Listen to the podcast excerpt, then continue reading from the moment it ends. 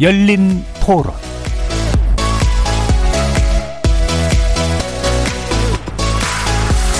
안녕하십니까. KBS 열린 토론 정준희입니다.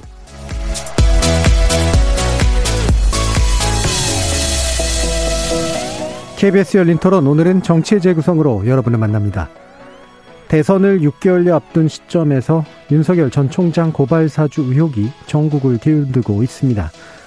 공수처가 김웅 의원에 대한 압수수색을 시도하는 한편 윤 전 총장과 손준성 검사를 피의자로 입건한 상태인데요. 사건의 실체는 또 금방 모습을 드러낼 것 같지만은 않습니다. 제보자인 조성은 전 미래통합당 선대위 부위원장이 스스로 언론 앞에 모습을 드러내면서까지 이야기를 펼치고 있지만 핵심 당사자들은 여전히 의혹을 전면 부인하고 있고 박지원 국정원장과 조성은 씨가 만난 사실을 부각시키면서 국민의힘은 공작설 맞불놓기에 나섰습니다. 검찰 고발 사주 의혹 관련 내용 일부에서 짚어보겠습니다. 2부에서는 전반전을 끝낸 더불어민주당 대선 경선 상황 정리해 보겠습니다. 어제 있었던 1차 슈퍼이크에서 이재명 지사가 4차례, 4차례나 연속 과반 득표를 하며 대세를 굳히는 한편 이낙연 전 대표도 희망의 끈을 놓지 않을 정도의 지지는 확보한 상태. 추미애 전 장관은 누적 득표율 3위에 올라섰고 그에 뒤진 정세균 전 총리는 경선 중도 사퇴를 선언했습니다. 추석 이후 시작되는 더불어민주당 경선 후반전 2부에서 전망해 보도록 하겠습니다. KBS 열린 토론은 여러분이 주인공입니다. 문자로 참여하실 분은 9730으로 의견 남겨주십시오. 단문은 50원, 장문은 100원의 정보 용료가 붙습니다. KBS 모바일 콩, 트위터 계정 KBS 오픈, 그리고 유튜브를 통해서도 무료로 참여하실 수 있습니다. 또 일라디오, 이제 콩에서 보이는 라디오로 만나실 수 있습니다. 시민 논객 여러분의 날카로운 의견과 뜨거운 참여 기다리겠습니다. KBS 열린 토론 지금부터 출발합니다. 살아 있습니다. 토론이 살아 있습니다. 살아있는 토론, KBS 열린 토론. 토론은 라디오가 진짜입니다. 진짜 토론, KBS 열린 토론.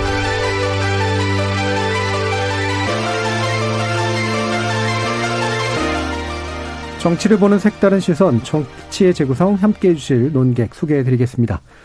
먼저 전 청와대 대변인이셨죠. 박정하 국민의힘 원주갑 당협위원장 나오셨습니다. 안녕하세요. 박정하입니다. 그리고 같은 국민의힘 전남순천 당협위원장 천하람 변호사 나오셨습니다. 예, 순천의 천하람입니다. 전 정의당 혁신위원이셨죠. 김준우 변호사 함께 하셨습니다. 안녕하세요. 김준우 변호사입니다. 예, 저희 또 다른 논객이신 현근택 전 더불어민주당 상근부대변인은 잠시 후에 합류하실 예정인데요. 아, 중요한 부분에 대한 언급들이 또 필요한 어, 시점이라 어떻게 또 균형을 맞춰갈지 어, 생각을 좀 해보도록 하겠습니다. 일단 검찰 고발 사주 의혹에 관련된 내용 또 2주째 예상대로 이제 다루게 되는데요. 어, 또 이제 제보자 조성은 씨가 어, 모습을 드러냈습니다. 그리고 박지원 국정원장과 만남 자리를 가졌다라는 이야기가 나오면서 여기에 대해서 이제 국민의힘이 약간의 반격의 모습을 취하는 그런 양상으로 나타나고 있는데요. 그럼에도 불구하고 사실로 확인돼야 될 것들은 여전히 굉장히 중요한 것들이 좀 남아 있습니다. 그래서 현재 상황을 어떤 시각으로 업데이트해서 바라보고 계신지 한번 말씀을 좀 들어볼게요. 박정하 대변인부터 말씀 한번 들어볼까요? 네, 말씀하신 것처럼 음, 제보자라고 하는 조성은 씨가 이제 커밍아웃을 했죠. 커밍아웃을 하다 보니까 사실은 원래 이 사건은 음, 손준성 검사, 그 다음에 김웅 의원, 그리고 어, 확인되지 않았던 제보자. 이세이세세 커넥션 사이에서 과연 검찰로부터 어떤 고발장이 당에 전달돼서 이게 정치적 목적으로 쓰였느냐. 뭐 이런 건데 어 그간은 조성은 씨가 등장하기 전까지는 사실은 음 여당에서는 윤석열 후보가 이 손 이 이 사건의 뒤에서 배후 조종을 했었다라고 하면서 공격을 해왔습니다. 근데 조성은 씨가 커밍아웃을 하면서 새로운 국면으로 전개가 되고 있는데 문제는 조성은 씨가 갖고 있는 그동안의 정치적 이력 그리고 어그 바쁜 와중에 있는 국정원장이 왜 조성원 씨라는 음, 젊은 정치인을 이렇게 어, 자주 만났느냐 그리고 음, 어제 뭐 방송을 통해서 조성원 씨가 얘기를 했습니다마는 어, 우리 원장님과 내가 원치 않았던 음, 시점이다는 최초의 보도 시점에 대한 논란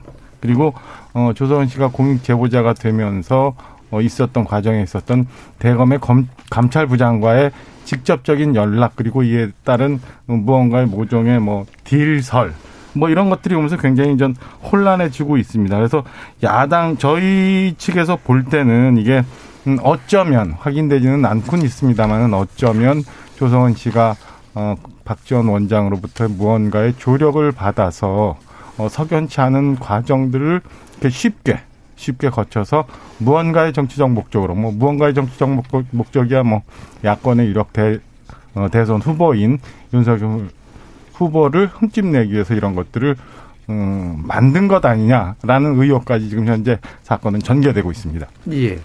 어, 지금 지난주하고는 또 살짝 다른 분위기로 이제 어, 반론을 이제 펼쳐주시는 그런 상황이 만들어졌는데 일단은 이제 의혹에 대한 의혹 또는 뭐 이제 사주에 대한 또한 사주 이런 프레임들이 이제 만들어지긴 있긴 합니다만 이 현재까지 이제 나타나고 있는 이른바 의혹을 구성하고 있는 사건의 실체 거기에 대한 이제 무게감이 좀 사뭇 다른 측면들은 좀 있는 것 같거든요. 자, 일단 또 현근택 변호사님 말씀 들어봐야겠네요.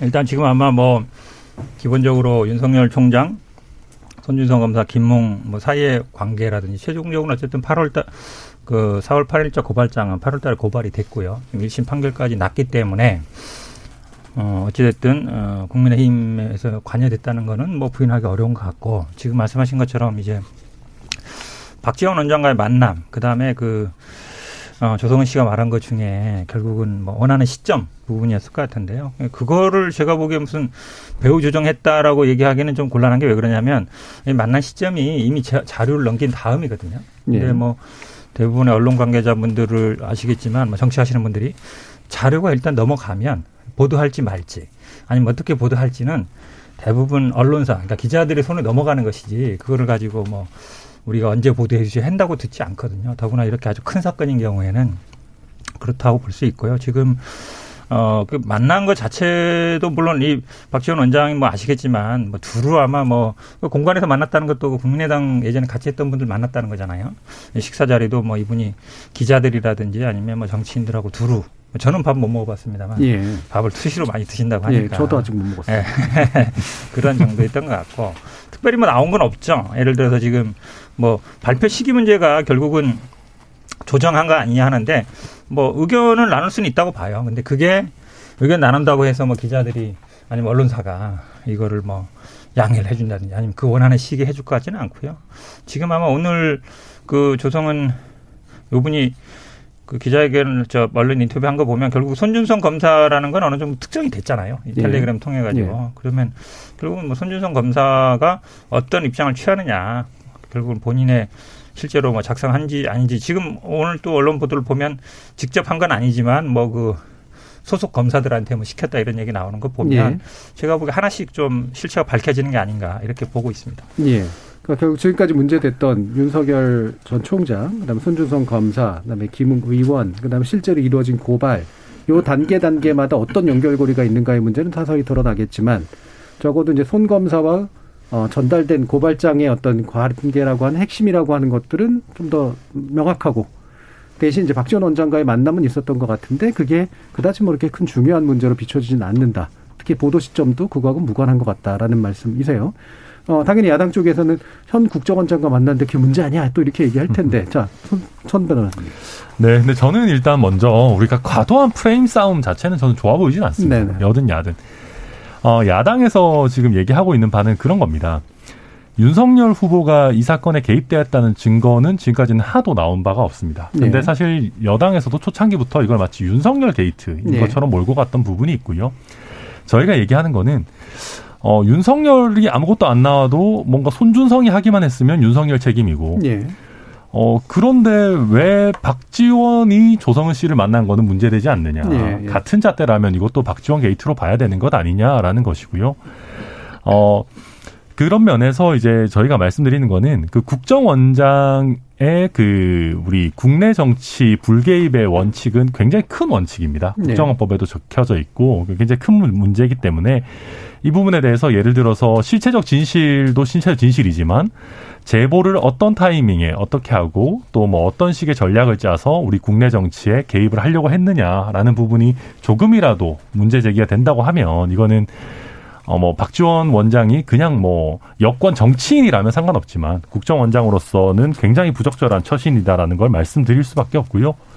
또 한 가지는, 지금 뭐 4월 8일자 고발장이 그대로 고발이 됐는지 여부는 아직 사실 밝혀지지 않았고, 또 그 손준성 검사가 실제로 뭐 본인이 작성했는지 아니면 뭐 다른 검사가 작성했는지 내지는 뭐 검사가 아닌 다른 사람이 작성했는지 이런 부분에 대해서도 아직 드러나기 전이기 때문에 저는 냉정하게 봤을 때는 여야 모두 지나친 프레임 싸움을 하기보다는 왜냐하면 자기가 씌우는 프레임들이 또 자기 발목을 잡을 수도 있기 때문에 조금 더 사실관계가 드러나는 거를 지켜보는 것이 맞지 않나 그런 생각이 좀 많이 들었습니다. 알겠습니다.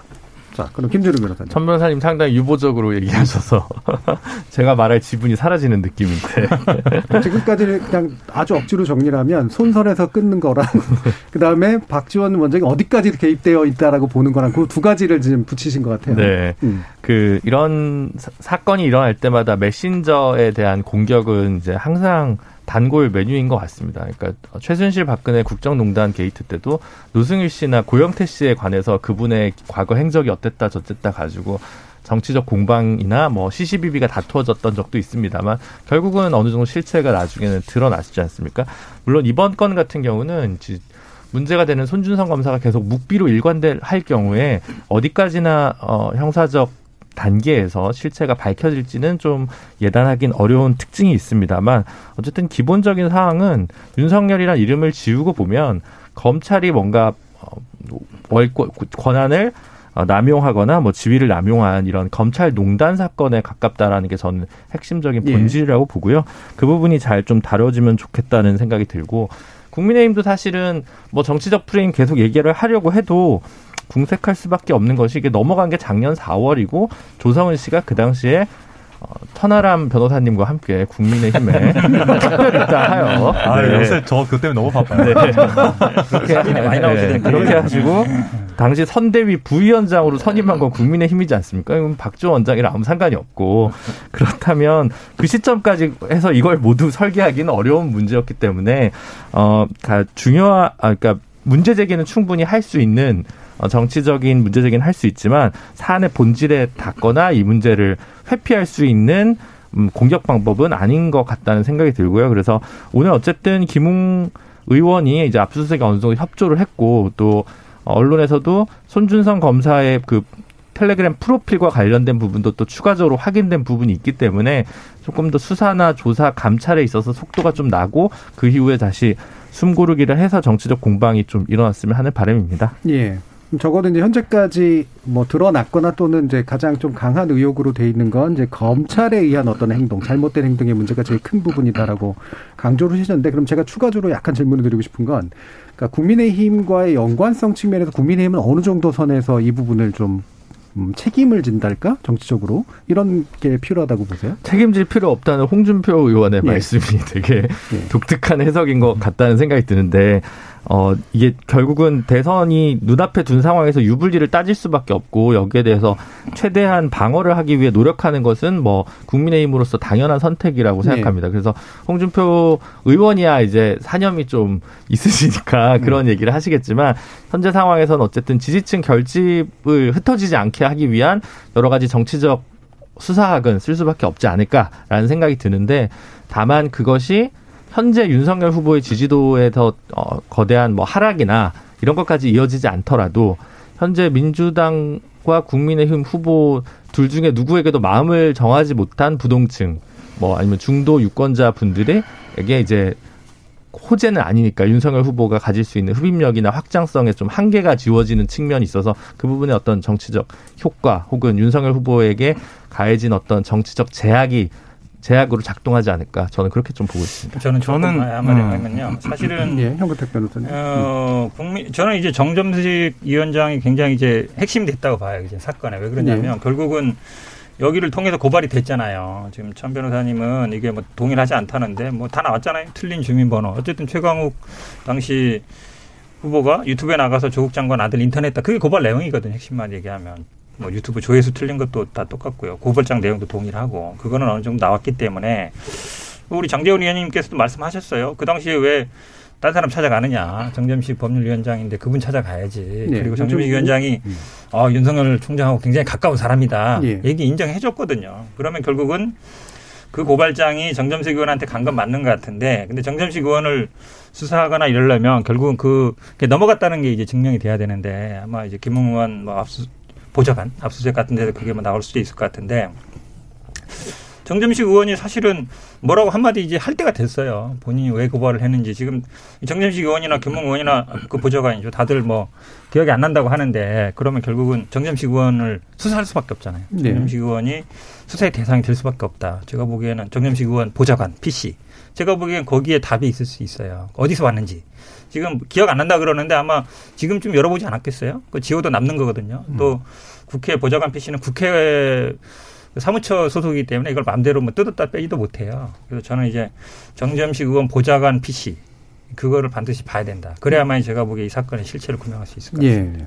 그 우리 장재원 의원님이라고 하셔서 요즘 우리라는 말 함부로 쓰면 굉장히 심각습니다. 예. 아니 저는 좀현 변호사님 말씀에 조금 문제가 있는 게 우선은 예. 그 지금 이 사안이 사실은 김준우 변호사님 정리하신 것처럼 검찰이 이 권력을 남용해서 무언가의 정치적 목적으로 고발장을 사주를 했다. 예. 이러면 이게 여의도까지 올 일이 아니었어요. 여의도까지 올 일이 아니었는데 문제는 뭐냐면 그 여당에서 이 건을 가지고 윤석열 후보를 직접적으로 공격을 한 겁니다. 뭐 심지어는 뭐 나중에 얘기가 나오겠습니다만 공수처에서는 뭐 어마어마한 네 가지 범죄를 가지고 윤석열 후보를 지금 피의자로 만들어 놨거든요.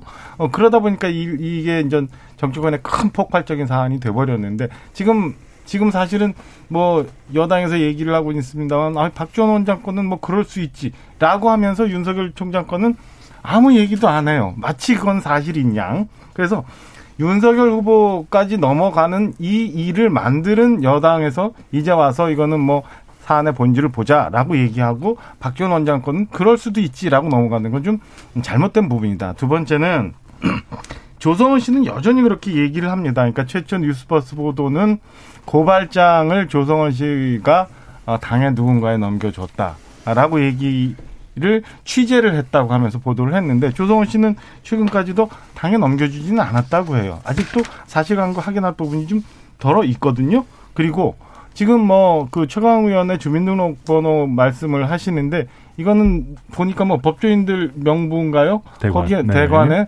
대관에 원래 그렇게 돼 있다는 거잖아요. 그러니까 음. 그게 그거다라고 단정해서 얘기할 단계는 좀 이르다. 물론 말씀하신 것처럼 국민의힘 내부에서 이 제보가 어떻게 흘러서 아니면 또 다른 방식으로 고발장을 정리를 했는지에 대해서는 추가적으로 당이 더 확보를 해서 증거를 확보를 해서 국민들한테 알려줄 책임은 있지만 지금 단정해서 정점식 의원이 그때 고발장을 받아서 그러니까 조성은 씨로부터 고발장 흘러 들어온 고발장을 받아서 최강 의원에 대해서 고발을 했다.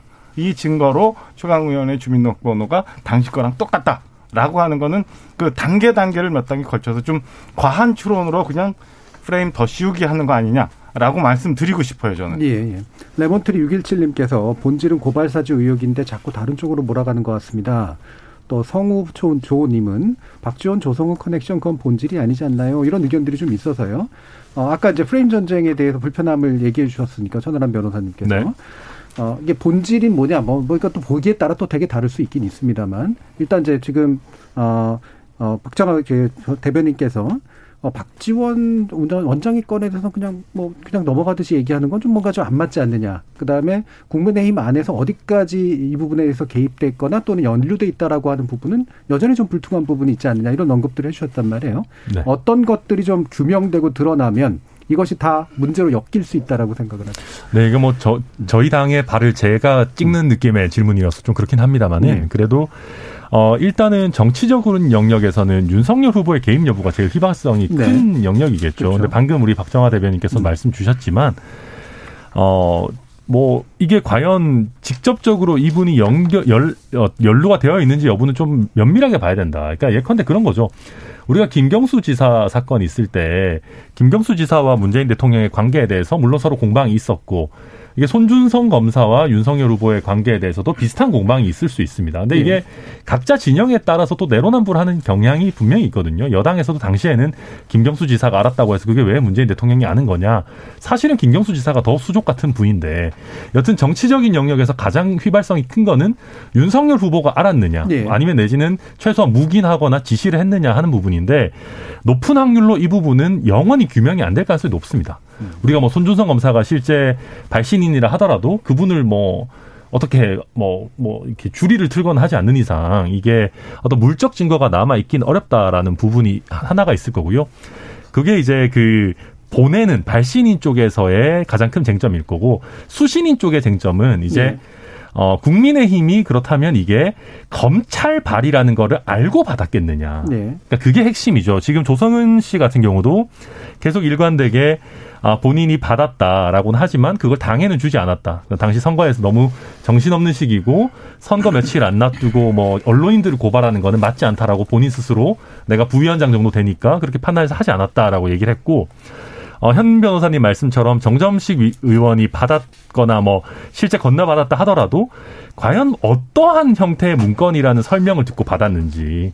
그러니까 만약에 이게 뭐 검찰 발이라는 걸 모르고 아 이게 뭐 예를 들어서 뭐 우리 쪽 지지하는 법률가가 써서 줬다 이런 식으로 해서 받았다라고 하면 당 입장에서는 뭐 당시에 이게 뭐 어떤 문건인지 확인하기가 쉽지 않은 부분들이 있거든요. 그래서 네. 발신인의 측면에서는 윤 후보의 관여 여부, 수신인의 측면에서는 국민의힘이 설령 이 똑같은 문건을 받았다 하더라도 이게 검찰 발이라는 걸 알고 받았느냐. 예. 저는 이 두 가지가 핵심일 거라고 보고 예. 있습니다. 예. 휘발성이라는 표현을 쓰셔서 폭발성이라는 말로 바꾸는 게 아, 네, 폭발성. 네. 사라지는 거니까. 예. 제가 보기에는 뭐 수신 예. 부분은 아마 검찰과는 제가 보기에 몰랐을 리 없을 것 같고요. 왜냐하면 예. 손준성 검사라는 게 나왔잖아요. 김웅원. 그다음에 그게 전, 당에 전달된 거니까 어떤 사실은 지금 우연이라 그러는데 이게 뭐 주민번호도 그렇지만요. 고발 내용이 똑같잖아요. 그 당시에 뭐 유튜브 조회수도 똑같고 사실은 고발 내용 똑같은 부분이 판례 들은 것과 똑같아요. 판례 번호까지 똑같은데 그런 일은 제가 보기에 우연히 일어날 가능성은 0.001%도 안 된다. 실제로 전압되고 보는데 저도 지금 천 변호사님이 아마 그렇게 원하시는 것 같아요. 저기 윤석열 총장이 관여된 부분은 물적 증거로 남아 있겠느냐. 네. 결국은 이제 그거는 손준성 검사 당시 쓰던 핸드폰이 남아 있어야 되는데 그게 없잖아요 지금. 음. 뭐 이런 얘기를 뭐 문서로 하진 않았을 거 아니에요. 아니면 뭐 전화로 했든지. 그럼 결국은 윤석열 총장과 손중성 검사 사이에 뭐 전화 통화가 있었느냐 이런 걸 봐야 되는데 뭐 저는 그 사이에 한동훈이 껴 있을 가능성이 있다고 봐요. 음. 한동 왜냐하면 한동훈 검사장이 거의 윤석열 총장의 내신자 같은 역할을 해왔거든요. 이 당시 상황을 보시면 알겠지만 3월 31일 날 MBC 보도가 있었고 예. 4월 1, 2일 날 윤석열 총장과 한동훈 검사장 사이에 수십 차례 전화가 있었다는 건 우리가 제네레이 진상 보고서나 아니면은 그 윤석열 총장에 대한 징계 보고서에 나온단 말이죠. 그 다음에 그 손준성 검사와 뭐 김웅 사이에 아, 손준성 검사와 한동훈 사이에 뭐 카톡 문자 뭐 이런 데 나온단 말이죠. 저는 그러면 윤석열 총장, 한동훈 검사장, 손준성 요게 제가 보기에 좀 3월 그 31일에 좀 바삐 움직였을 가능성이 있고 그게 결국 현출된 게 4월 3일 나 보면 되는데 이 채널 A 사건에서도 한동훈 검사장이 결국은 핸드폰 그걸 네. 안 풀었잖아요. 그럼 이제 윤석열 총장과 손준성 사이 고리 역할인데 한동훈 검사장이 했을 거라고 보는데 굉장히 풀리지 않을 가능성이 위험, 있다고 봐요. 위험한 추론을 네. 지금 하고 계시는 실제로 왜냐하면 윤석열 총장하고 한동훈 검사장의 그 당시에 전화 통화 몇 차례 있다는 건 다 나와 있어요. 아, 그건 저 지난번 윤 총장 그 징계권 관련해 가지고 그렇죠. 좀 나왔던 거니까 나오는데. 근데 그 시기상이 왜냐면 이게 느닷없이 네. 한 그게 왜냐하면 그때 그때 당시 채널 A 사건에 대한 보도가 나왔기 때문에 있을 수 있죠. 근데 이 지금 이 고발, 고발 사건이 채널 A 사건에 대한 고발 그, 그거에 관한 네, 건데 그거에 관해서 이 고발장을 이렇게 이렇게 만들어서 어딘가 정치권에 넘겨라에 윤석열 총장도 껴 있고 한동훈 검사장도 껴 있다고 하는 거는 너무 과한 추론이다. 과한 예, 뭐 이거는 이제 가능성이 없는 게 뭐가 있겠어요. 가능성이고 뭐 그게 현재 또 폰이 안 풀린 상태이기 때문에 이거에 대해 사실 여부를 판단할 수는 없지만 가능성으로 일단 뭐 지적해 주는 거로 보고요. 김준우 변호사님 말씀 들어볼게요. 근데 저는 윤석열 후보가 굉장히 빨리 기성 정치 문법에 물드셨다는 생각이 많이 들었는데 네. 지난주에 국민 시그널 그 국민의힘 후보들 진중권 교수, 김준일 기자, 박선영 교수 이렇게 그 면접하는 걸 보면 그때 마지막 질문 중에 하나가 만약에 어, 본인은 몰랐더라도 손준성 검사가 이거를 연루됐던 사실이 알려지면 어, 밝혀지면 사퇴할 생각이 있냐라고 물어보니까 아니 그 사실도 아닌데 내가 왜 사퇴를 하냐라고 음. 계속 어 그러니까 이러이러한 경우라면 당연히 해야겠죠라고 이렇게 사과하는 저는 그게 공직자의 자세라고 생각을 하는데 그걸 인정하는 순간 뭐 말이 어떻게 나올지 뭐 모르니까 그렇긴 하겠지만 굉장히 공격적으로 그거를 방어를 하시더라고요 계속 그리고 거듭 어 검찰 에쓴 문서가 수준이 그럴 리 없다. 검, 검찰, 검사, 검찰 조직에 대한 자부심, 이것만 이제 가득 찬 언어들을 많이 쓰셔서, 어, 이런 방식이면 조금, 음, 새로운 뭔가 변화, 그 기성 정치인 아닌 문법을 좀 요구했던 지지층이나 기대층에게는 좀 실망시키고 있지 않나라는 생각이 많이 들어서 그런 부분이 좀 아쉽다는 음. 말씀을 보태고 싶습니다. 기성 정치인의 문법을 너무 익혔다 그러는데 제가 볼 땐 기성 검사의 문법을 안 벗어난 거 아닌가요? 네. 근데 저는 예. 저는 아직 뭐 윤석열 캠프에 가담해 있거나 윤석열 예. 후보를 뭐 공개적으로 지지하거나 이런 건 아닌데 좀 김준우 변호사님 말씀에 조금 첨언을 하면 그때 똑같이 윤석열 후보가 이런 식으로 얘기를 했던 것 같아요. 만약에 그게 그런 일이 있었다면 내가 유감이나 사과 표명은 얼마든지 할수 음. 있다. 네. 그러나 이거를 정치적인 그 진퇴와 관련해서 내가 후보를 사퇴해야 된다로까지 가는 거는 과다라고 얘기를 했거든요. 음, 그러니까, 가정적으로 답변하지 그러니까 않겠다 이렇게. 그거를 이제 조금 지금 김 변호사님 소개해 준 것처럼 그렇게 말씀을 하면 아마 청취자 여러분들이 오해가 있을 것 같아서 제가 그 부분은 이런 전제가 있었다고 말씀을 보탤게요. 예, 예, 예.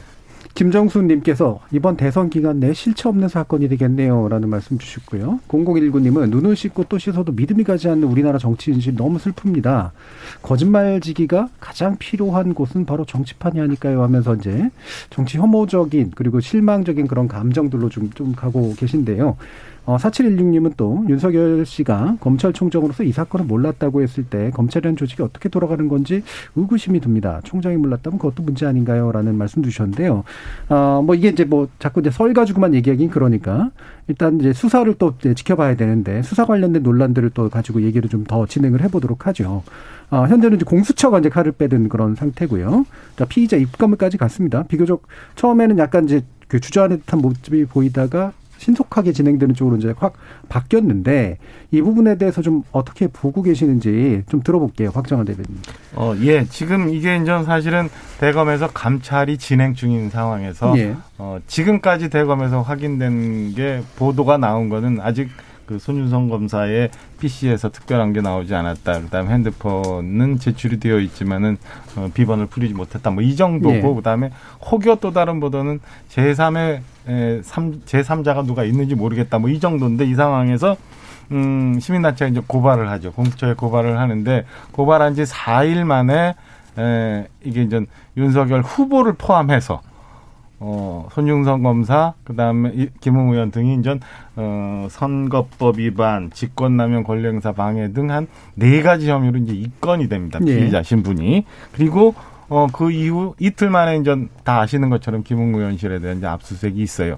첫째 하나는, 자, 공수처가, 어, 물론 이 건에 대해서 굉장히 급하게 수사를 해서 강제 수사를 해서 국민들한테 사건의 진상을 규명하는 게 예, 빠른 길이죠. 그래서 국민들이 판단할 수 있게 해주는 게 맞는데 과연 이렇게까지 어 빨리 되는 데는 정말 공수처의 안에서 내부적인 판단만 있었겠느냐, 혹은 정말 사건의 실체와 상관없이 공수처가 무슨 정치적인 편향성을 갖고 이런 판단을 하는 거 아니냐라는 의심이 하나 있을 수 있고요. 두 번째는 앞서도 계속 얘기했지만은 윤석열 후보에 대해서 지금 특별하게 분명하게 나와 있는 게 하나도 없는데 왜 윤석열 후보를 피의자로 저렇게 네 건에 대한 혐의를 가지고 입건을 했을까? 라는 문제. 마지막 오늘 물론 저기 김웅 의원실에 대한 압수수색이 좀 맞춰졌습니다만은 이 앞서 지난주에 있었던 압수수색은 불법 압수수색에 대한 논란이 굉장히 많았었잖아요. 네. 근데 오늘 압수수색은 진행되면서 대부분 잘 정리가 된 것 같아요. 근데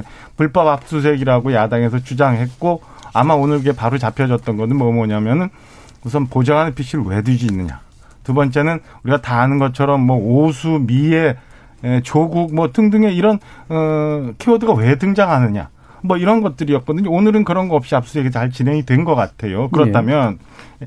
그렇다면 공수처가 혹여 혹여 정말 무슨 별건 내지는 아니면 정치적 목적 갖고 이렇게 급하게 빨리 수사를 한 것 아니냐라는 의심이 당연히 들 수밖에 없는 상황이라고 보여져요. 그래서 공수처가 이게 어떤 결론을 빨리 낼지 모르겠습니다만은 어제 공수처가 어, 해명을 한 것처럼 뭐 키워드 검색이나 윤석열 후보에 관한 거를 뭐 죄가 되든 안 되든 그건 나중 문제다. 뭐 별 문제 안 된다. 국민이 우선 뭐 요구를 하니까 해야 된다. 이러는 그 공수처가 갖고 있는 위상과는 전혀 다른 해명을 하는 거는 저는 어, 뒤에 무엇 때문에 왜 이렇게 공수처가 급하고 서둘르나 굉장히 날카롭게 정밀하게 정교하게 해야 되는 수사를 너무 어설프게 하고 있다. 투박하게 진행하고 있다. 그렇다면 이거는 음, 그냥 공수처가 지금 신생 조직이라서가 아니라 또 다른 무언가 있는 거 아니냐라는 야당에 대한 질문에 대해서 대답할 필요가 있다라고 생각합니다. 네. 근데 사실 이 부분이 이제 지난주에 논의를 할 때는 그러니까 실체 파악을 위해서는 빨리 뭔가가 움직였으면 좋겠다라고 하는 건 대부분 공통적인 의견이었어요. 그래서 속도가 문제라기보다는 그 속도에 과도함이 있다거나 혹여 또는 이제 거칠다라는 표현을 쓰셨는데 뭔가 이렇게 수사 과정에서 매끄럽지 못한 면을 강조해 주시는 것이 더 맞지 않을까 싶은데 천하람 변호사님 이 부분 어떻게? 네, 정확한 한 말씀입니다. 사실 그 어, 김웅 의원에 대해서 압수수색이 들어왔을 때 김웅 의원 자택에 대한 압수수색 이런 거 김웅 의원이 바로바로 다 네. 협조를 했었습니다. 왜냐하면 김웅 의원도 수사기관이 수사를 해서 밝혀야 될 문제다라고 했고 실제 오늘 압수수색도 박정화 대변인께서 정확하게 말씀해 주셨듯이 특별하게 뭐 문제 없이 다 협조해서 잘 끝났거든요. 근데 네. 그때 이제 김웅 의원실에 대한 압수수색에서 문제를 삼았던 부분은 당시 이제 허윤 검사죠. 공수처의 검사가 와가지고 영장을 집행하겠다고 왔는데 우리 형사소송법에 보면 압수수색 영장은 처분을 받는 자에게 반드시 제시하여야 한다라고 쓰고 있습니다. 우리가 법문에서 법조문에서 반드시라는 말을 굳이 쓰는 경우가 매우 드물거든요. 근데 그만큼 이게 영장 제시의 원칙이 되게 중요하다는 건데 와가지고 김웅 의원이 전화로 다 동의했다라는 식으로 얘기하면서 우리는 하겠다라고 했는데 막상 김웅 의원이 왔을 때 무슨 소리냐 나는 동의한 바가 없다라고 얘기를 했었고 아까 박정화 대변도 얘기하셨지만 뭐 경심, 미애, 오수 뭐 이런 키워드로 김웅 의원의 PC뿐만 아니라 보좌진들의 PC와 캐비넷까지도 다 가져가겠다라는 식으로 했었기 때문에 문제가 많이 됐던 거요, 거고요. 그러니까 무슨 얘기냐면 공수처 수사가 빨리 이루어져야 되는 건 맞죠. 근데 그 빨리 이루어지면서 뭐 법에 정한 절차를 어기거나 무리하게 오해가 살 만한 키워드를 넣는다거나 이래서는 안 되는 거거든요. 그렇기 네. 때문에 국민의힘에서도 야 이거 뭔가 진짜 정치적인 속셈이 있는 것 아니냐라는 생각할 수밖에 없었던 거고 오늘은 그렇게 하지 않고 어, 영장도 적법하게 제시하고 변호인도 입회할 수 있도록 하고 그 보좌진 PC에 대해서도 실제 김웅 의원이 보좌진 PC를 관리했느냐 실질적으로 키워드 서치만 몇 개 해보고 아 보좌진 PC는 김웅 의원이랑 관계 없는 것 같다라고 해서 놓고 가고 이런 식으로 적법하게 됐거든요. 그래서 요약하자면 공수처가 빨리 사건의 실체를 밝혀야 된다라는 거는 뭐 저희도 당연히 동의하고 적법하게 한다면이야 문제가 없고요. 또 한 가지는 공정하게 하는 것도 중요한데 실제로 공정한 것뿐만 아니라 국민의 대략 절반 정도는 야권 지지자라고 볼 수 있는데 국민의 절반 정도가 봤을 때도 이게 진짜 공정하구나라고 보이는 게 중요한 거거든요.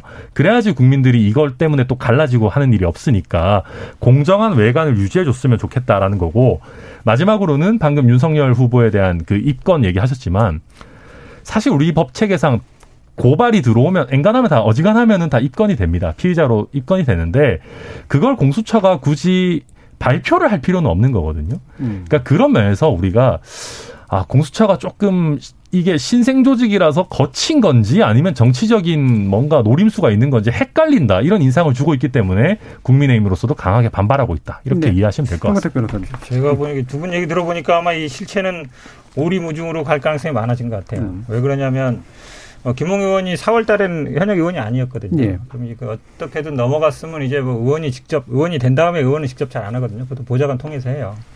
아까도 말씀드렸지만 결국은 정점식 의원한테 그게 어떻게 건네졌냐 보려면 보좌관 김홍 의원 보좌관과 정점식 의원 보좌관 PC를 반드시 봐야 돼요. 거기에 사실은 지금 뭐 오수 미액 조금 나오지만 이거 사실 이제 고발 내장 내용이거든요. 우리가 단어 검색할 때그 그 문서를 검색할 때는 문서 제목만 보지 않고 그 내용도 봐야 됩니다. 고발장 내용을 고발장을 찾으려면 다행히 이 단어를 검색해 봐야죠. 음. 봐야 되는데 이걸 검색 안 했다. 김웅 의원 것만 봤다. 제가 보기에는 김웅 의원 PC에서 갔을 가능성은 많지는 않다고 해요. 제 가능성 제가 보기에는 보좌관이 더 많을 것 같은데 김웅 의원이 사실은 이 수사는 자초한 거예요. 본인이 빨리 수사해달라 그랬거든요. 왜냐하면 본인 진술이 왔다 갔다 했잖아요, 계속. 그래서 아마 국민의힘 내에서도 굉장히 비난이 많았고 이거 실제 제대로 얘기해라 라는 것 같은데 현재 제가 보는 상황은 윤석열 총장은 이제 손중성 검사 선에서 자르려고 하는 것 같고 뭐 측근도 아니다 뭐 그런 얘기 나오잖아요. 그 뭐 정상적인 거는 알지만 뭐그 위에 거는 내가 어떻게 아느냐 이런 얘기도 하면서 그리고 보면은 뭐 며칠 근무하지도 않았고 뭐 이런 얘기 흘린단 말이죠. 캠프에서도 나오고 결국은 손중성 네가 알아서 해라. 아, 뭐 심지어 오늘 보니까 뭐 과잉 충성 아니냐 이런 얘기도 나오는 거 보면 어떻게 총장 부인을 피해자로 고발하는데 그 참모가 얘기도 없이 할 수 있는 건지 좀 이해는 안 가는데 사실은 이제 김웅 의원의 핸드폰 결국 손준성 검사의 핸드폰이 가장 관건인데 왜냐하면 이게 캡처해서 나간 거기 때문에 김웅 의원 핸드폰은 지금 쓰는 핸드폰은 의미 없거든요. 고발이 다 이루어진 다음이니까 고발 전에 걸 봐야 되는데 이 보좌관 PC조차도 제대로 못 봤다 그러면 이 사건 실체 밝히기는 굉장히 어려, 어렵게 가고 있지 않는가. 예, 공수처가 제대로 좀 안 하고 있는 것 같다라는 제가 보기엔 그렇습니다. 예, 그러니까 어, 전직 검찰총장 그리고 이제 검찰 출신 국회의원의 의원실에 대한 이토록 신속한 수사가 기존 검찰이었으면 이루어졌을까? 라는 의문이 들고 그런 면에서는 공수처가 오히려 신속하게 한 건 잘한 거라고 예. 저는 생각을 하고요. 의의가 있다. 공수처 설립에. 근데 이제 그 과정에서의 어 다툼이 좀 있었는데 뭐 원래 김웅 의원 쪽에서 얘기하는 거랑 공수 쪽에서 얘기하는 거랑 좀 주장이 좀 엇갈린 부분이 있습니다. 그래서 뭐가 맞는지는 잘 모르겠지만 상식적으로 김웅 의원에게 이미 일주일이 넘는 시간이 있었는데 의원실의 컴퓨터에 뭐 특별한 게 남아 있었겠는가 저는 좀 그렇게 생각하거든요. 근데 그토록 어, 격렬하게 저항했던 것을 보면 아, 보자진 컴퓨터에 뭔가 있구나라는 저는 그뭐 그런 생각이 좀 들긴 하더라고요. 아, 꼭 저는 꼭 저도 이, 저도 이 생각이 꼭 이 건이 아니더라도 검찰에서 받은 다른 건 또 있지 않을까 뭐 이런 생각도 솔직히 좀 들었고 그런데 뭐 그러니까. 뭐이 건은 아니니까 압수수색 영장 범위를 벗어난 거를 할 수는 없겠죠. 근데 네. 이제 그런 부분에서 좀 석연치 않더라라는 생각은 많이 들었습니다. 아, 근데 저는 지금 김준우 변호사님의 말씀에 대해서 굉장히 강하게 반론을 제기하고 싶은 게요.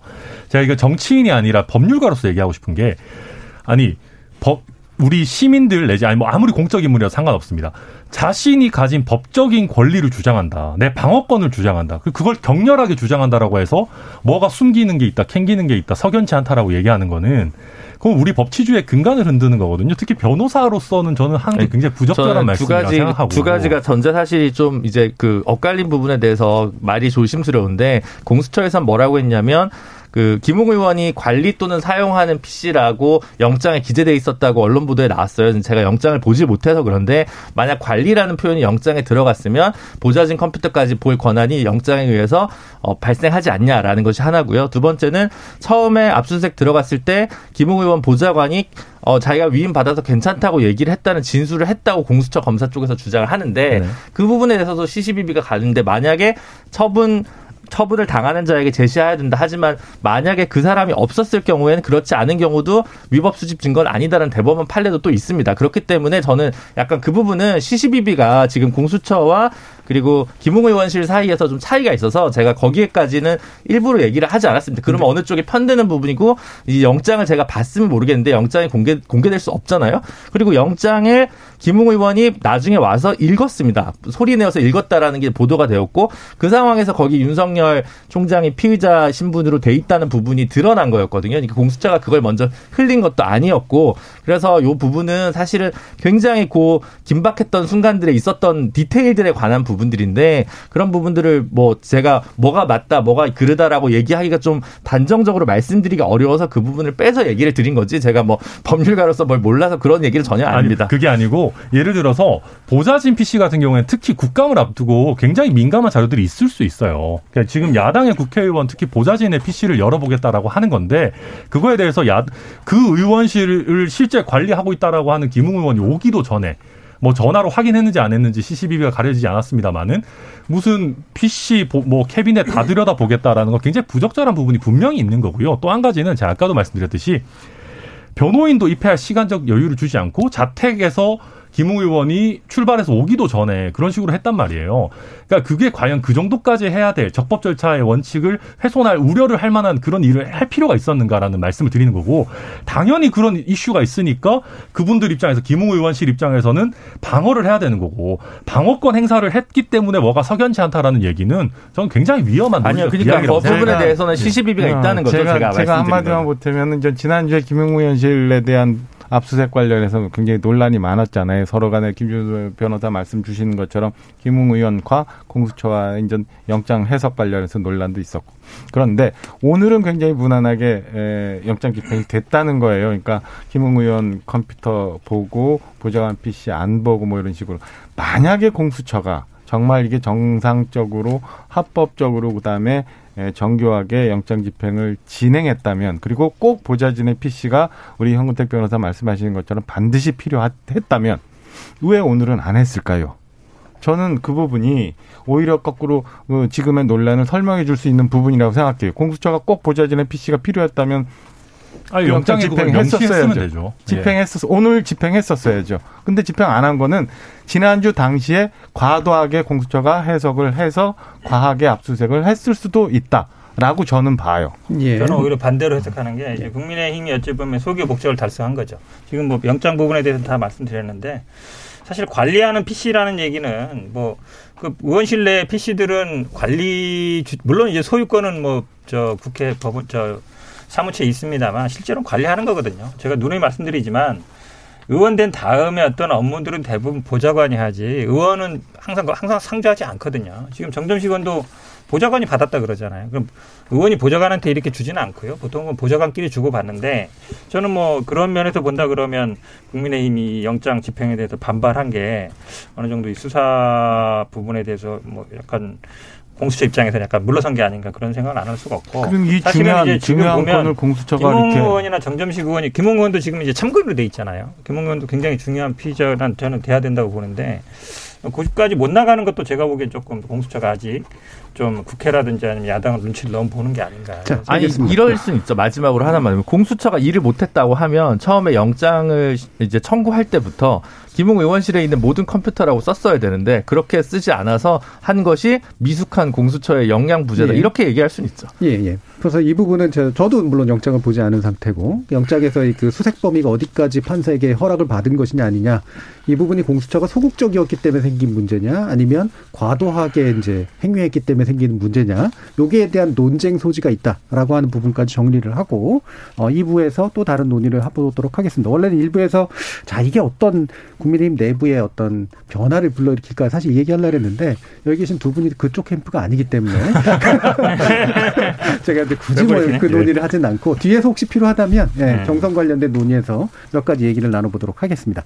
여러분께서는 KBS 열린 토론과 함께하고 계십니다.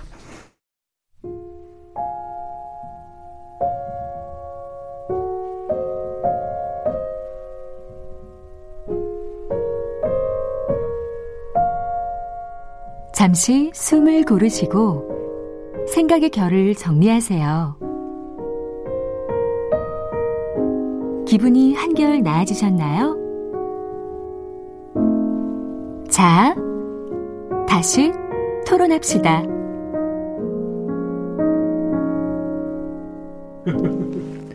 KBS 열린 토론 월요일 코너 정치의 재구성 함께 계신, 하고 계신데요. 전 정의당 혁신위원이셨던 김준우 변호사, 천하람 국민의힘 전남 순 천 당협위원장, 박정아 전 청와대 대변인, 그리고 현근택 전 더불어민주당 상근부 대변인 이렇게 네 분과 함께하고 있습니다.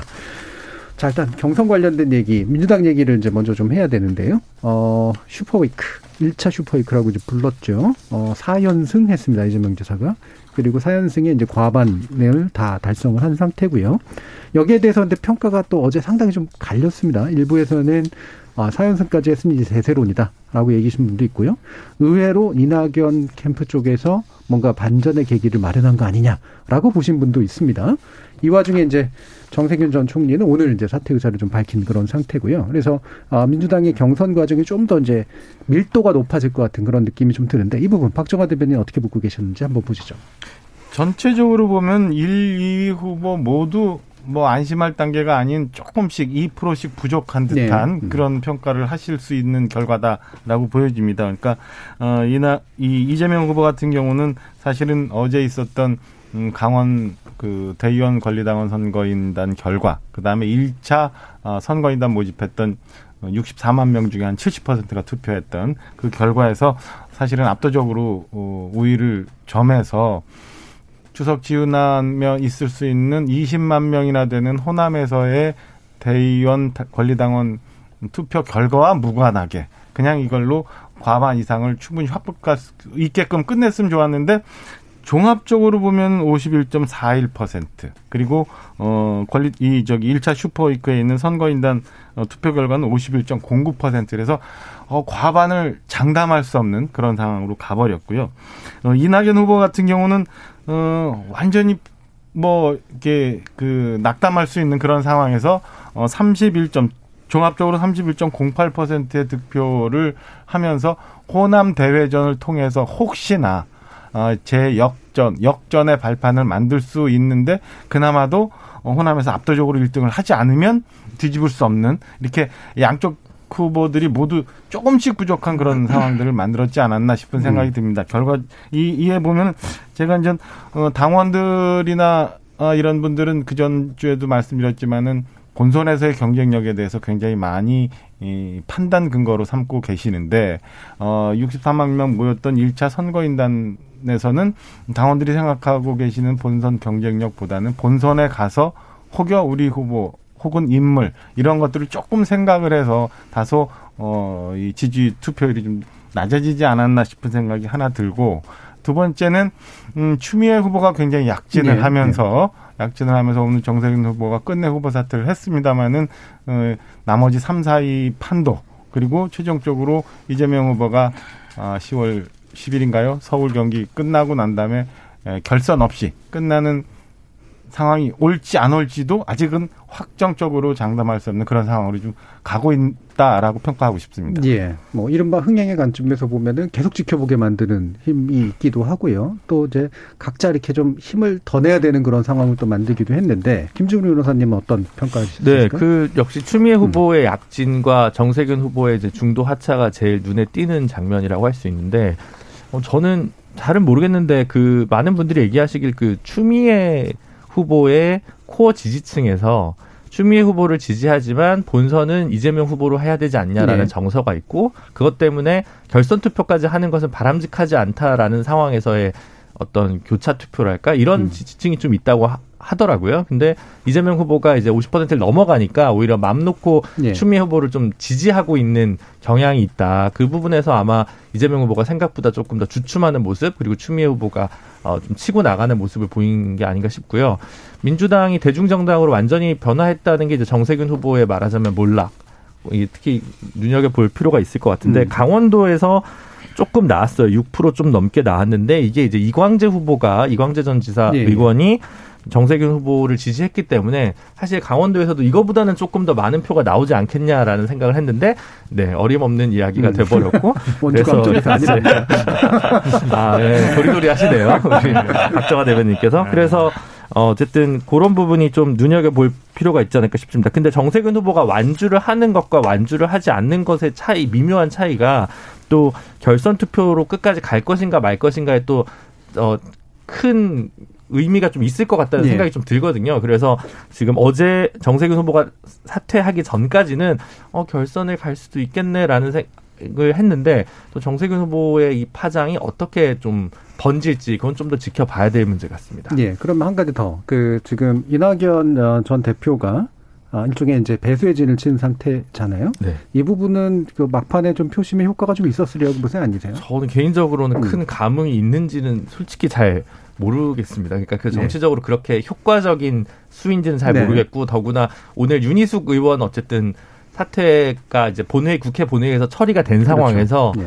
오히려 민주당에서는 계속 지금 음. 어, 만류하고 있는 상황이지 않습니까? 그래서 이낙연 후보 입장에서는 지금 윤희숙 의원까지 처리가 된 마당에 네. 본인이 본인의 사표권이 이게 빨리 처리가 되지 않으면 그게 오히려 또 덫이 될 수 있어서 그 부분과 관련돼서 오히려 신경을 더 써야 되는 부분이 난감한 어, 악재 아닌 악재가 되지 않을까 그렇죠. 싶습니다. 처리 안 할 수도 없고 할 수도 없고 이런 네. 상황인데 지금 이제 아까 이제 강, 강원도 쪽에서는 고개를 저으셨어요.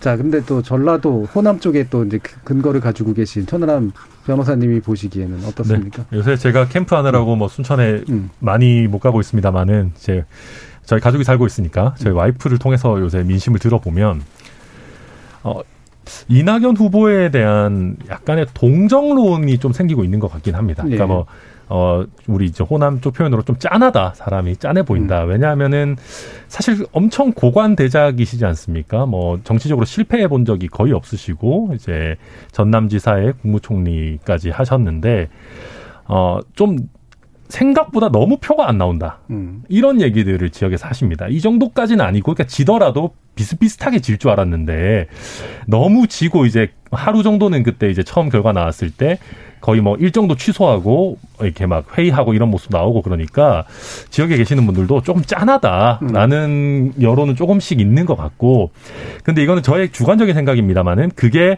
대세를 뒤집을 정도에 이르렀느냐는 예. 저는 사실은 좀 회의적으로 보고 음. 있습니다. 다만 음.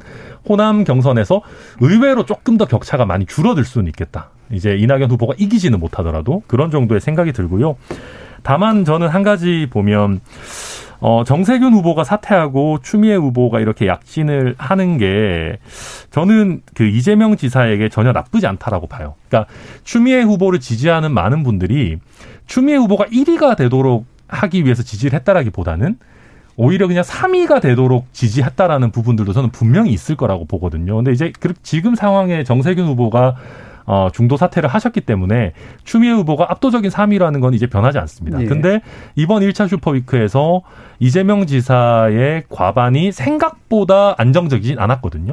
그러다 보니까 아까 방금 김준호 변호사님 말씀하셨던 것처럼 추미애 후보를 지지하셨던 많은 분들이 어, 정세균 후보가 사퇴를 했으니 그 표가 아무래도 정세균 후보도 이제 전북 에 이제 네. 근거를 두고 있고 그럼 이후 이 표가 이낙연 후보 쪽으로 갈 텐데 그러면 오히려 이재명 이낙연의 표차도 더 줄어드는 것 아니냐. 음. 그럼 우리가 안심할 수는 없으니 어, 우리도 이재명 지사한테 좀 더 힘을 보태줘야 되겠다라는 식으로 또 표심이 흔들릴 수도 있지 않을까 예. 하는 그런 예측을 해봅니다. 자, 자, 이 외곽의 얘기를 들었으니 내부 얘기를 한번 들어볼 텐데요. 예, 이것도 객관적이진 않을 것 같긴 합니다만, 자, 한번 평가 한번 들어보죠. 아니, 뭐 세 분이 다 좋게 얘기해가지고 제가 뭐 더 보탤 건 없는 것 같은데 예.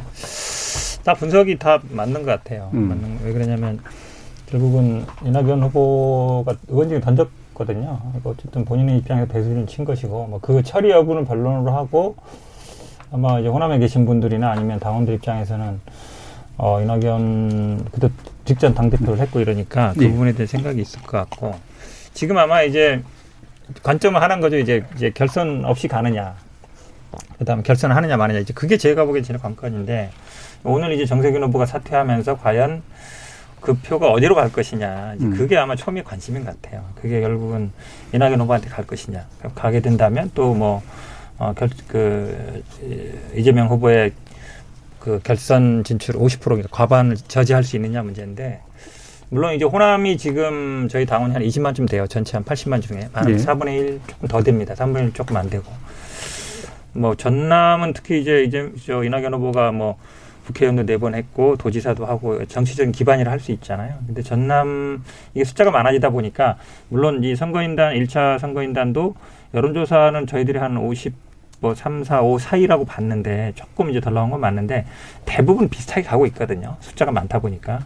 근데 지금 호남에서도 보면 여론조사 추세가 조금 격차가 벌어지는 상황으로 되고 있습니다. 그렇게 본다 그러면 호남에서 뭐 저희들이 과반을 압도적으로 할 거다라고는 쉽지는 않다고 봐요. 예. 왜냐하면 아무래도 지지세가 있으니까요.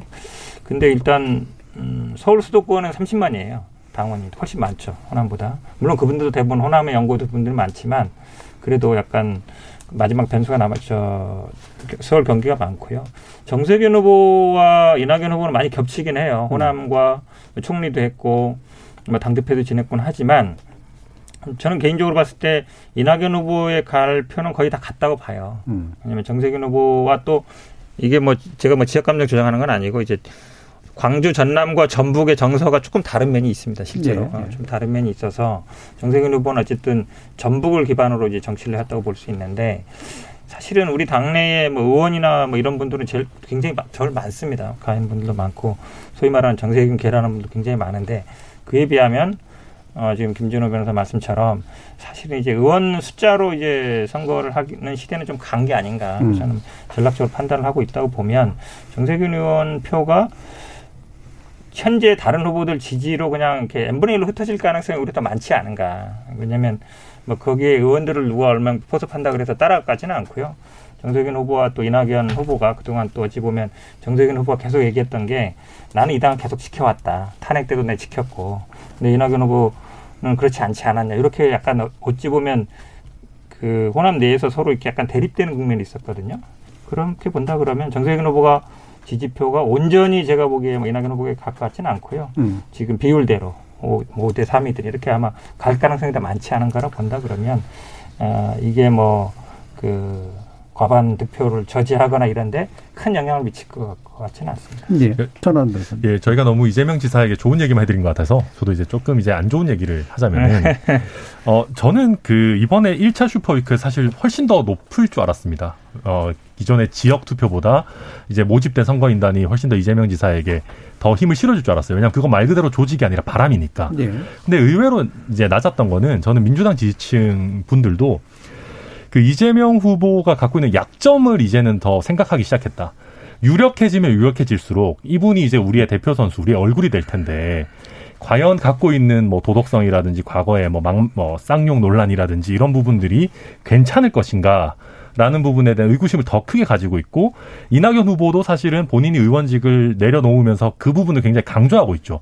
또 한 번 또 한 번 보면 그 야권에서도 홍준표 후보도 계속해서 그런 얘기를 하고 있단 말이에요. 그러니까 어, 이재명 지사가 그 욕한 부분을 틀고 다니면 선거도 안 해도 된다. 뭐 3일 내내 그것만 틀고 다녀도 이길 수 있다. 이런 식의 얘기들을 하고 있기 때문에 저는 민주당의 지지층들 사이에서도 어, 굳이 어, 이, 이재명 지사 에게 전적으로 우리가 힘을 실어줘야 되느냐 의구심 가진 부분이 나타나고 있고 홍준표 후보도 대놓고 이낙연 후보가 나온다면 오히려 더 까다로울 것 같다. 자기와의 상성이 더 안 좋을 것 같다라는 얘기를 하고 있기 때문에 저는 앞으로 민주당에서 정말 이 사람이 우리 대표 선수가 된다라고 하면 이제는 상대 평가가 아니라 절대 평가의 영역으로 들어가는 것 같아요. 그러니까 그렇게 되면 더 좀더 엄격하게 이재명 지사에 대해서 볼 수도 있겠다. 그래서 암초가 있을 수도 있겠다라는 생각도 듭니다. 예, 김주루 변호사님.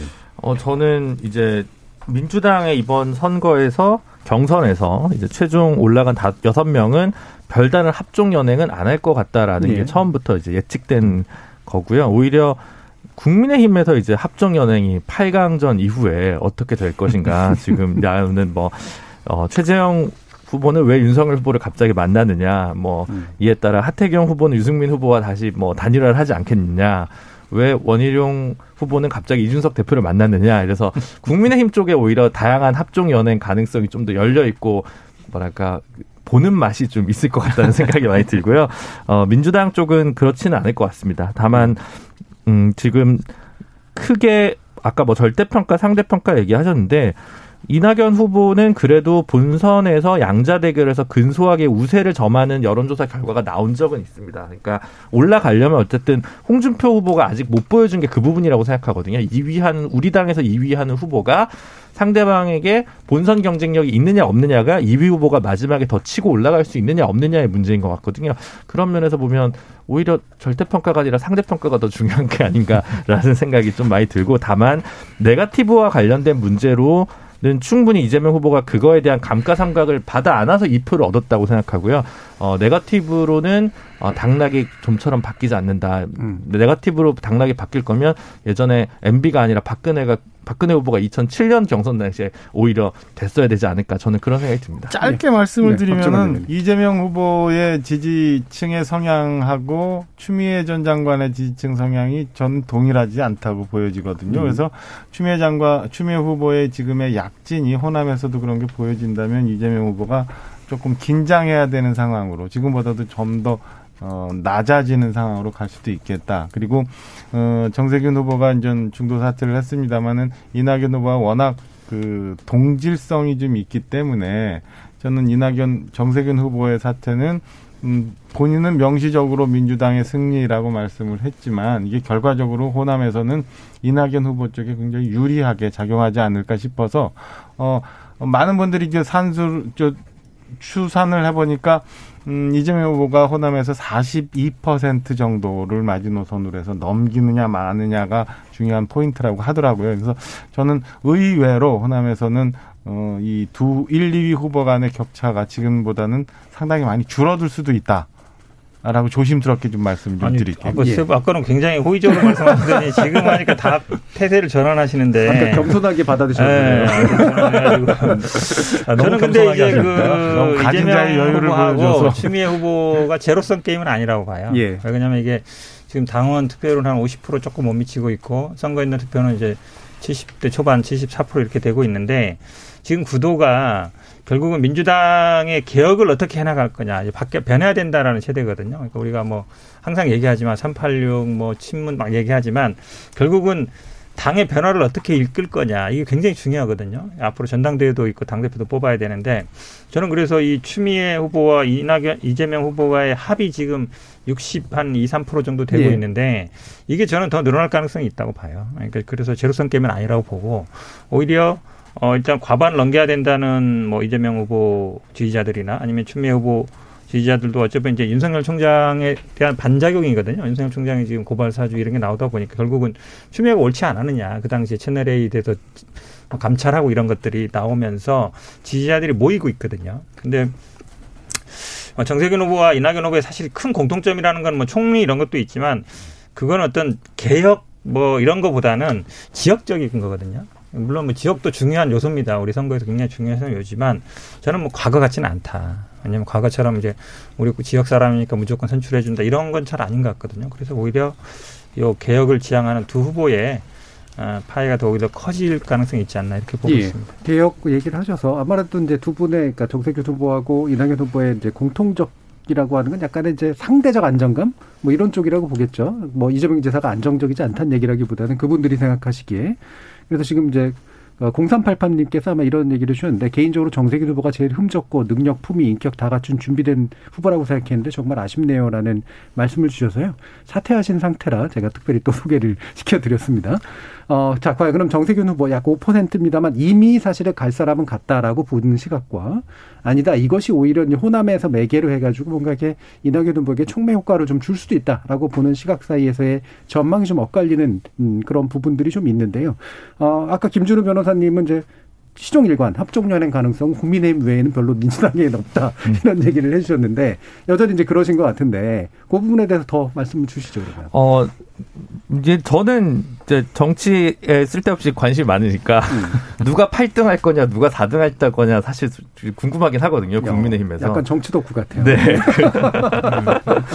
그래서 뭐 아, 넘어간 거예요 지금 국민의힘. 아니 민주당 얘기도 할 건 있어요. 네. 민주당 얘기 뭐 굳이 이제 너 첨언하자면 박용진 의원이 전라북도 출신이에요. 아, 그렇죠. 예, 네, 초등학교 장수 2학년까지 전주에서 학교를 다니고 출신이 장수군이니까 네. 전라북도 표를 조금 박용진 의원이 얻을 수도 있지 않을까 뭐 이런 첨언 정도가 있고요. 국민의힘은 지금 어 일단 최재형 원희룡 후보, 하태경 후보, 황교안 후보, 박진 후보 이런 후보분들은 사실 별로 이렇게 큰 대세로 바꿀 수 있는 가능성이 점점 좁아지고 있고 좀 천하람 변호사님 표정도 점점 어두워지고 있는데 그래서 뭐 어떤 반향을 더 일으키실 보관을 가지고 계실지는 모르겠지만 어쨌든 음, 컷오프 8명까지로 이제 1차 컷오프가 이번 주에 이제 이루어지는 거잖아요. 그래서 하고 나면 어 4강까지 4강으로 가기 전에 어떤 특별한 좀 어, 변화들이 있지 않을까. 4등 안에 들어갈 후보들이 4등 안에 들어가냐 마냐에 중요한 게 아니라 그 전부터 어, 기세를 올려야 되거든요. 홍준표 후보 같은 경우 지금 각종 여론조사에서 어쨌든 6주 연속 상승세로 하고 있는데 그럼 3위, 4위 후보들 같은 경우도 지금 여기서 뭔가 변화의 모멘텀을 만들려면 적극적인 합종 연행을 통해서라도 이 변화를 좀 만들어야 되지 않을까라는 음. 생각이 많이 드는 거죠. 예. 자. 네, 여기에 대해서 음, 아, 그래도 우리 최재형 후보 얘기를 할 수 있는 기회를 주셔서 또 예. 감사하다는 말씀을 드리고요. 어, 그 다음에 저희가 일단 그 합종 연행을 염두에 두고 있지는 않아요. 그러니까 예. 성, 정말로 최재형 후보가 이제 윤석열 후보랑 이제 회동을 할 때도 그런 우려가 실제로 내부에서 있었습니다. 괜히 이 타이밍에 만나면 뭐 단일화 얘기 나오고 음. 할수 있다. 근데 최재형 후보 본인이 자기가 법률가로서 봤을 때 지금 공수처가 윤석열 후보를 피의자로 입건하는 거나 이런 식의 이제 윤석열 프레임을 만들어 갖고 가는 게 좀 과도하다. 그래서 네. 내가 이거는 어, 내가 보더라도 좀 부당한 것 같다. 그리고 이게 야권 전체에 대해서 안 좋은 영향을 미친다. 그래서 본인이 나서고 싶다라고 하셔서 된 거고요. 그러니까 쉽게 얘기하면 원팀 정신의 원칙론적인 접근이었지 우리가 뭐 윤석열 후보와 손을 잡겠다 이런 의도는 아니었다라는 걸 명확하게 말씀드리고 또 한 가지로서는 저희가 사실은 단일화를 하려고 하더라도 이게 가정적이지만 좀 지지율을 좀 더 높여놓고 해서 더 뭐 가치 있게 해야지 지금 상황에서 뭐 굳이 단일화 이런 얘기는 전혀 뭐 할 생각도 전혀 없고요. 그 다음에 그 어, 사실은 실제로 이미 합종 연행이 작게나마 있었습니다. 박찬주 후보가 그 홍준표 예. 후보를 지지 선언하고 이제 사퇴를 하셨는데 그 이후에 추가적인 합종 연행이 있을 거냐를 생각해 보면 어, 제 개인적으로 봤을 때 유승민, 하태경 후보는 조금의 가능성이 어느 정도 있을 것 같고, 음. 황교안 후보는 제 생각에는 이미 너무 이제 부정선거 이런 쪽으로 많이 가셨기 때문에 조금 결을 달리하셔서 합종연행 하기 어려울 것 같고, 어, 단시간 내에 합종연행이 일어날 가능성은 국민의힘 역시도 마찬가지로 크지는 않다라고 네. 생각이 되고요. 어, 마지막으로 이제 최재형 후보 캠프에서는 그런 생각을 실제로 합니다. 윤석열 후보 지지층과 척을 지지 않으려는 의지는 있어요. 왜냐하면 윤석열 후보에서 지지층이 어떻게, 어떻게 보면 불안감 때문에 이탈을 할 때 거부감 없이 최재형 후보 쪽으로 왔으면 좋겠다라는 생각을 가지고 있는 것도 있고 또 한 가지 반전의 모멘텀으로 생각하는 거는 아까 이재명 지사 또 같은 얘기를 했습니다마는 홍준표 후보는 제가 봤을 때는 도전자일 때는 굉장히 빛나는 분입니다. 너무 재밌고 어, 발, 발언도 시원시원하고 근데 이분이 우리 대표 선수이자 우리 얼굴이 된다고 생각하면 살짝 등골이 서늘해지는 느낌이 있거든요. 그래서 예. 그런 분들이 또 조금 더 안정감 있는 최재형 후보 쪽으로 올 수 있는 타이밍이 분명히 있을 거다라고 저희는 네. 보고 차근차근 준비를 해나가고 있다. 예, 이렇게 자당, 자당 유력 후보에 대해서 절대평가론을 또 펼치고 계십니다. 자, 한 1분 정도씩 남았는데 박정환 대변인부터 한 말씀 듣죠. 일단 이게 뭐 혼재돼서 민주당과 국민의힘이 음. 왔다 갔다 했는데 국민의힘 일단 경선은 이제 초기 단계라 음. 어, 8강 1차 컷오프가 되는 8강 9월 15일 그다음에 사실은 4강이 되는 10월 초쯤 가봐야 진짜 아, 제대로 된 경선이 좀 진행될 거라고 보여지고요. 그래서 천하람 변호사 좀 전에 얘기하신 것처럼 당분간 뭐 후보 주자 간의 합정 연행이나 이런 것들은 안 나타날 거고 특별히 의미도 음. 없어 보인다라는 말씀 하나 드리고요. 민주당 얘기 잠깐 해보면은 아까 제가 초기에 우리 현 변호사 긴장하시라고 말씀드리는데 그 권리당원 대의원표에서는 이재명 후보가 54, 55 정도를 계속 받아오다가 이번 1차 처음 뚜껑이 열린 1차 선거인단에서는 51.09%로 다소 좀 떨어지거든요. 이거는 어 어쩌면 제가 저도 그렇지만 천 변호사 얘기했던 것처럼 일반 대중 그러니까 당원들은 지금까지는 무조건 이길 후보기 때문에 우리가 다 밀어주자라고 했던 데서 과연 그럼 본선에 가서 우리 후보가 제대로 된 그 대선 레이스를 할 수 있을까라는 거에 대한 시각으로 이제 넘어가고 있는 단계라고 보여져요. 그래서 10월 어, 3일 날 있게 되는 호남에서의 권리당원 대의원 투표뿐만 아니라 그때 이제 개봉이 되는 2차 선거인단의 결과가 어, 저는 이재명 후보의 향후 예. 이제 대선 레이스 가지고도 영향을 미치기 때문에 그 점에 많이 어, 신경을 써야 되고 그 결과가 잘못 어떻게 나올지 저는 좀 음. 궁금하다 이 말씀 좀 드리겠습니다. 예, 현근택 변호사님 한 3, 40초 되겠네요. 네. 네. 뭐 추석 이후에 이제 9월 25, 26일이고요. 호남 저희들도 오늘 호남 공약 발표도 했고 음. 저희들은 뭐 어, 말씀하신 것처럼 이제 어찌 보면 이제 뭐 지금 과반을 바로 턱걸이 하는 거 아니냐 이런 위기감이 있어요. 긴장감이 있고 아마 저희 당 지지자들이나 선거인단도 그런 걸 주신 것 같아요. 예. 뭐 전체적으로 좀 긴장하고 있어서 선거인단 모집도 또안 끝났거든요. 3차도 하고 있어서 저는 뭐 충분히 과반 넘을 걸로 보고 있고 지금 국민의힘은 아마 이제 저희 선거가 거의 마무리돼가면 시작할 것 같아요. 근데 우리 최재형 후보가 제가 보기엔 우리 천하람 저 대변인 계시니까 사강은 충분히 들어갈 거로 봅니다. 알겠습니다. 방송심이 걸리는 거 아니에요? 아 그래요? 그리고 왜 걸려요? 아닙니다. 뭐 편파적이라고 그러나? 추석 전 덕담이라고 이제 생각을 네. 하시면 될 것 같습니다. 자, KBS 열린 토론 월요일 코너 정체 재구성은 그럼 이것으로 모두 마무리하겠습니다. 오늘 함께해 주신 현근택 변호사님, 박정환 전 청와대 대변인, 그리고 천하람 변호사님, 김준호 변호사님 네 분 모두 수고하셨습니다. 감사합니다. 감사합니다. 고맙습니다. 고맙습니다. 지금 한참 고발사주 의혹을 제기한 프레임 전쟁에 몰입해 있는데요. 여기서 우리가 잊지 말아야 될 것은 문제 해석을 둘러싼 경쟁은 문제를 만든 사실 자체에 의해서 근본적으로 제한되는 점 잊지 말았으면 합니다. 지금까지 KBS 열린 토론 정준이었습니다.